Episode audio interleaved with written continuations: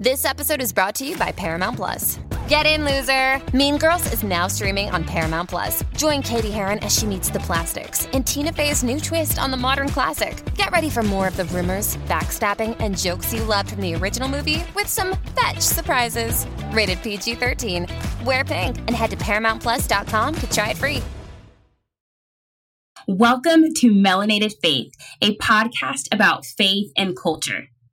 On this podcast, you're going to hear the truth spoken, the tea spilled, and pop culture explored by your co host, Faith and Catherine. This is a special edition in honor of our friend Tasha Morrison's book, Be the Bridge Pursuing God's Heart for Racial Reconciliation. We thought we would give you a little taste of her book, give you some of our thoughts, and why you should purchase it. Let's dive in.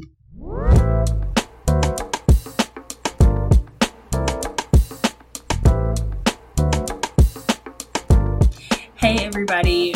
Welcome. We are so excited to talk to you all about chapter five, where the healing begins. This is all about confession. And so we want to dive right into that today. Yeah, confession, everybody's favorite thing. I love confessing my sins. Not. Um, so I think this chapter is just really good. I I honestly love the whole book, but I thought this chapter, particularly just talking about why confession is important, um, why confession is an important part of the reconciliation process, um, and then kind of like why we do it. Um, and Tasha quotes um, James 5 um, 16, where it says, um, Confess your sins to each other and pray for each other so that you may be healed. Um, and I think that that's such a good place to start. Like, the point of confession is not to um, just kind of unload things, it really is about healing and bringing healing to situations where there has been fault or you know a mistake. Um, and i think for christians you know it's an important part of recognizing our own sin. Um, i think you know we confess to um, the lord when we've sinned against him. But i do think a part of um, western christianity like we don't so much, especially for Protestants, the idea of confessing our sins to our neighbors or to people within the body of Christ is kind of foreign to us. Um, and so I just, I thought this was good in that it kind of challenged that kind of individualized view of confession where, like, when I mess up, I only have to confess to Jesus Christ. Like, I don't have to also um, share with other people, like, sin that I'm confessing or the mistakes that I've made. And so I felt personally really challenged in that. Um, and so I'm going to read a quote from the book. It's on page 88, chapter 5, if you want to turn there. Um, Tasha says, Confession requires awareness of our sin, acknowledgement of it, and the desire to move past the shame and guilt. But those aren't the only conditions for confession. Confession also requires great humility and deep vulnerability. While this might feel risky, consider the risk of not confessing our sins. Faith, what do you think are the risks of not confessing? Why do you think confession is important? Well, that's a good question. The risks of not confessing keep you kind of just bound. It keeps you bound up um, and kind of locked in your own um, prison of sort honestly. Yeah. Um, you can you can be bound and some people you can be bound you don't even know that you're bound. Yeah. Um, but once you are awakened once you begin learning and knowing more about this work um, once you're sitting around maybe you're in a be the bridge group or a group of people and you're discussing race you're discussing racism you're discussing history um, when you are at a point when everybody is, you know, confessing, everybody's sharing, everybody's saying something in the group, and you are sitting there like, ah, I don't think I'm going to say anything. Like you feel the weight of that. Like you feel the weight of your um your desire to not engage, your desire to not confess.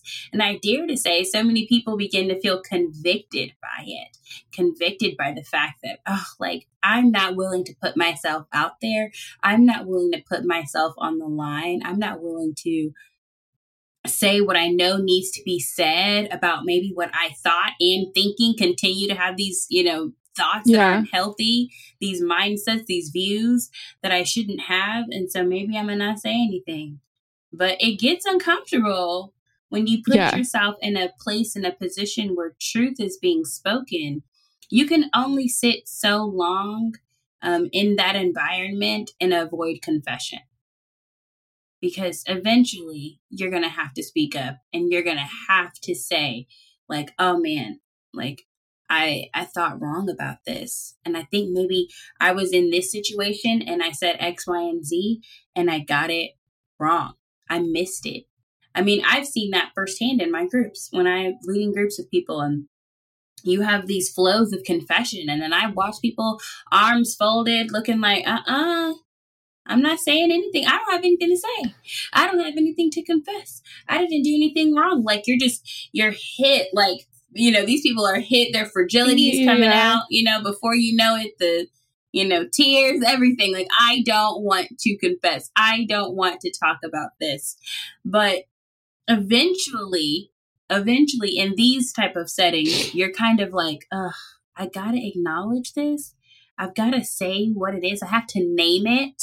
I have to name my, you know, uh, you know, racism. Like some people who, you know, a friend of ours is a good part of, uh, uh, does a lot of work with Be the Bridge.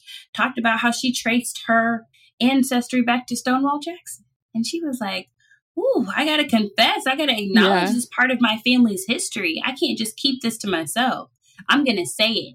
That like you really have to get to a point in your journey where you are ready to say this and not just live in the silence um, of the whole process. Like you, you want to be an advocate. You want to move to step 10 where you're like, I started this organization to help people, but you can't confess. Okay. Yeah. In step five, that ain't gonna work. Yeah. I think it's like what you were saying in talking about your groups is I saw like clearly that like a lack of confession creates distance in relationships, right? Like you both are distancing yourself from the problem or the issue or the people.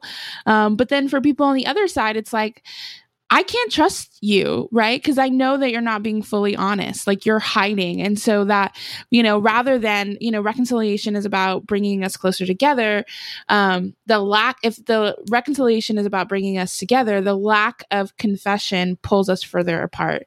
And I think mm-hmm. of our mm-hmm. friend who, when she said that to us, like, you know, I could see how it grieved her to recognize and confess that she was related to Stonewall Jackson.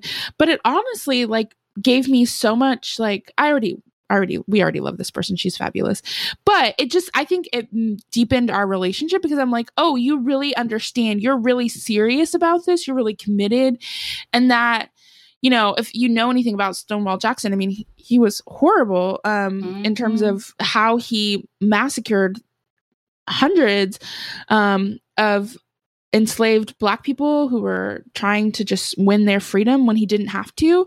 Um, and to say that and to say you know i'm re- i'm related to him and i know that that's a part of my history you know as listening to her share that it's kind of like wow you are really serious that you are being honest. It, it the honesty i think honestly brought like all of us felt closer to her in a way because of her honesty.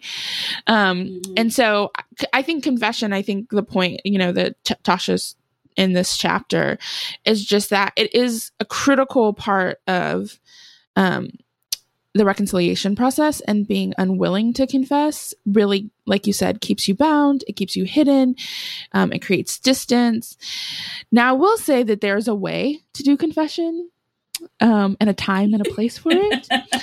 um, because we got a question, which I think is so good. And shout out to whoever asked this because, you know, this shows a level of awareness a, um, about how sometimes confession can be weaponized against people of color. So I applaud our questioner just for even recognizing that issue. So we're going to talk a little bit for a brief moment about how we do confession. And the question we received was for white bridge builders, how do we practice confession while being appropriately sensitive that we are not just trying to dump out our feelings or our hurt onto people of color? I honestly think, in order for us to really tackle this, I, Catherine, I almost think we should say what you should not do, how you shouldn't confess to people of color. Okay, we can do it that way. I mean, I will say my two personal examples is don't start crying yes. while you're confessing. I know this is hard. I'm a crier too. Like I have a real soft heart. I'm a crier too. But the tears can be triggering and it just feels like because then the tendency is like when you start crying and when you're doing the confession is that we want to rush to comfort you and like and while that's not a bad impulse that kind of derails the process right like because you're not because then the attention is focused back on you and your feelings um and we kind of and we kind of get away from again, where are we going on this road to reconciliation? Like we are getting away from that and we're getting more into catering to your particular feelings about something. So I would say that's the number one thing is try, you know, maybe confess to God first, maybe do some kind of your own inter- internal work and processing um, before you bring it maybe to your Be the Bridge group or your group of, of um, friends of color that you're wanting to share this thing with, um, just so that maybe you're you've in your own self have created some distance from it so that you can maybe talk about it without you know descending into a pile of tears. Um, and then the second thing i would say with confession is don't i don't make it only well this was my ancestor that they did this or um, my cousin said something really racist the other day and I can't believe she said that. Especially, especially don't do that if you are not also then going to follow up with when she said something racist, I confronted her. Or because it just is kind of like, why are you telling me this? And I will say frequently, um, I think we're in a season where more and more Christians are starting to recognize race and racism. Um, and they want to share every instance of race and racism that they have seen and witnessed and that they can they want to it's like i spy you know and they're like like it's some sort of game. Guys i spy racism over here. This becky you know i i my friend she did this i did this. And it's like that is great you know like that you've moved through and you've created this level of awareness.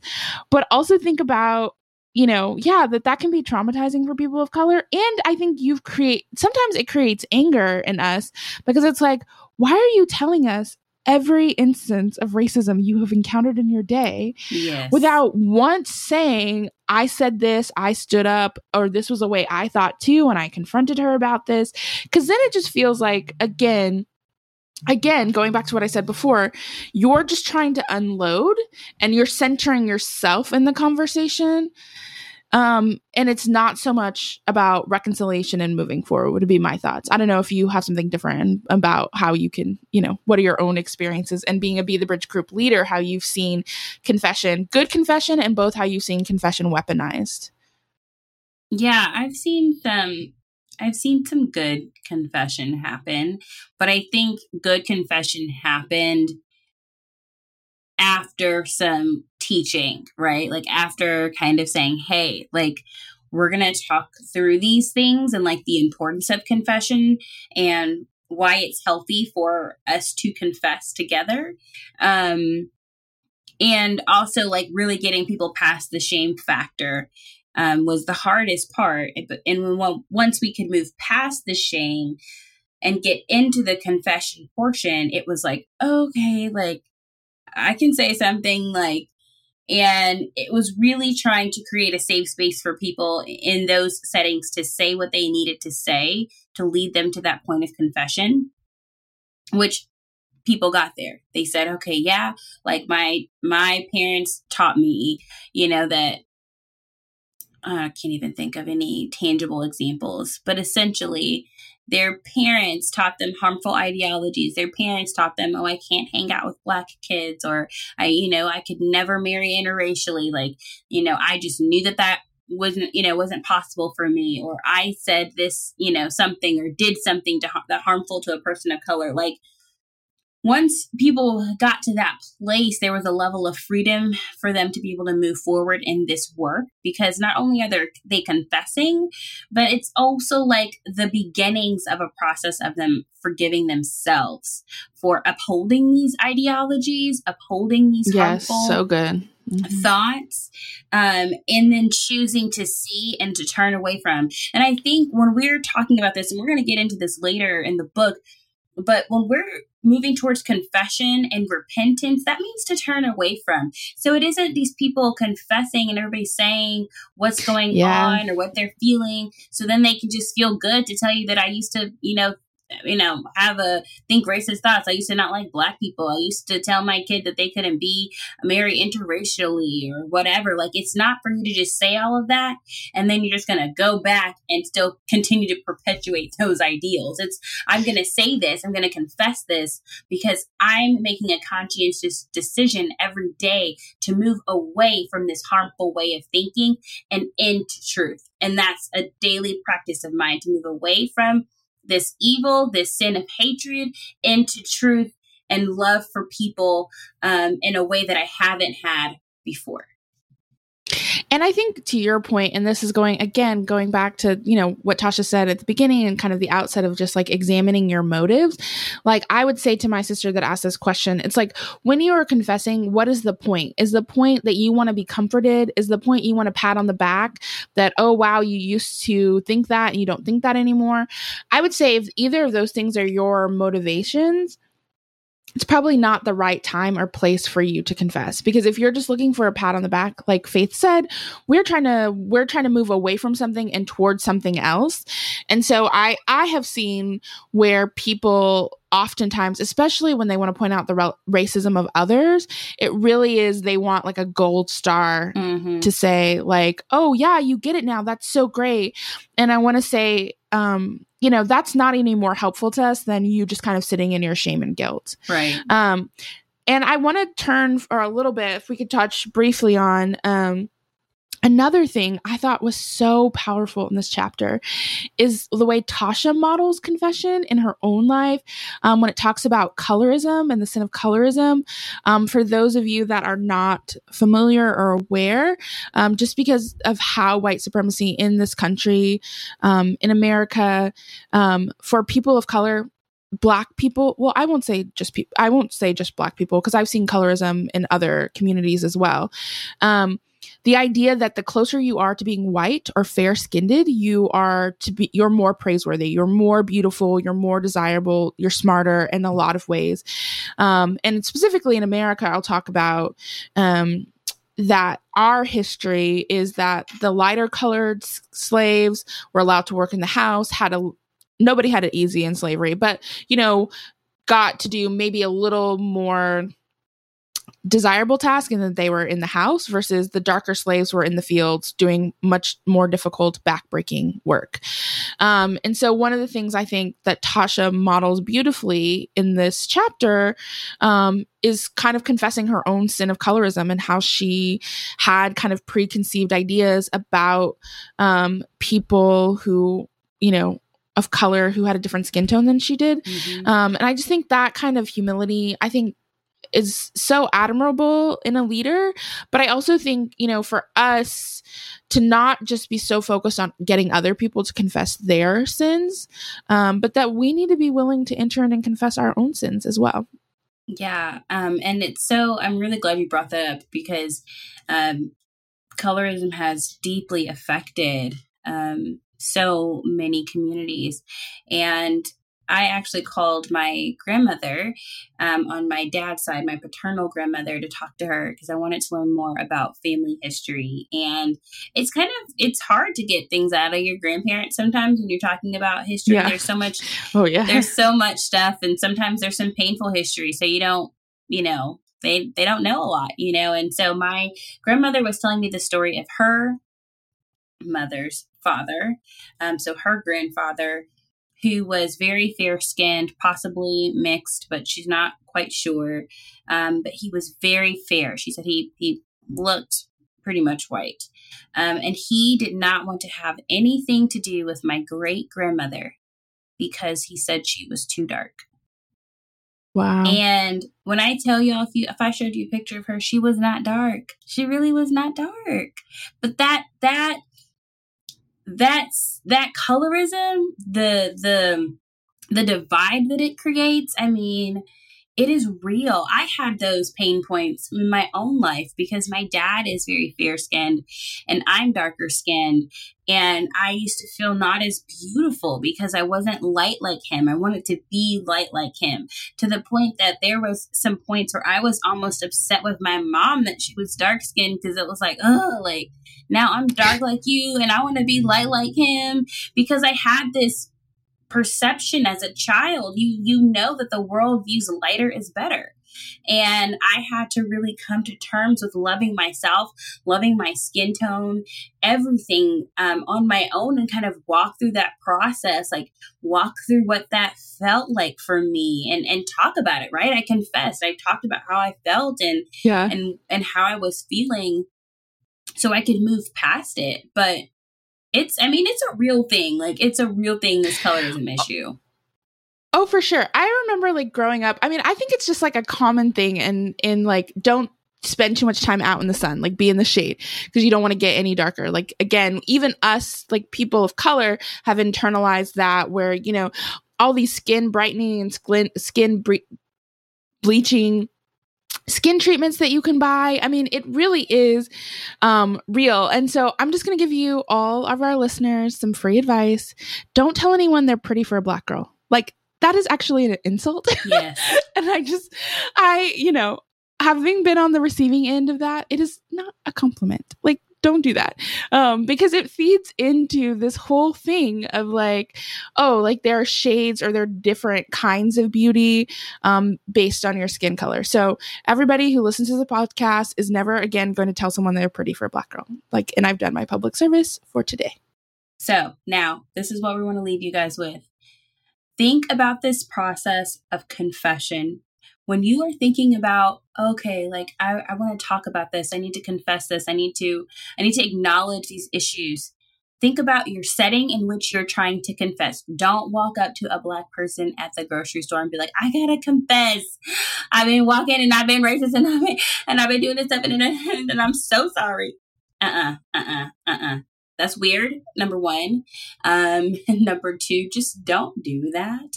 Um check your setting find safe people to confess with, you know, a pastor, a safe pastor that knows about this work. Yeah, don't be going to no perpetrators.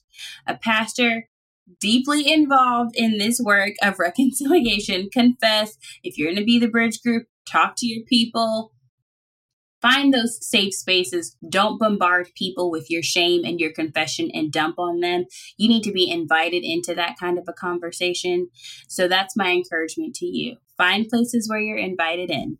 Yes, find places you're invited in. Think about your setting. Think about your own motivations for confessing.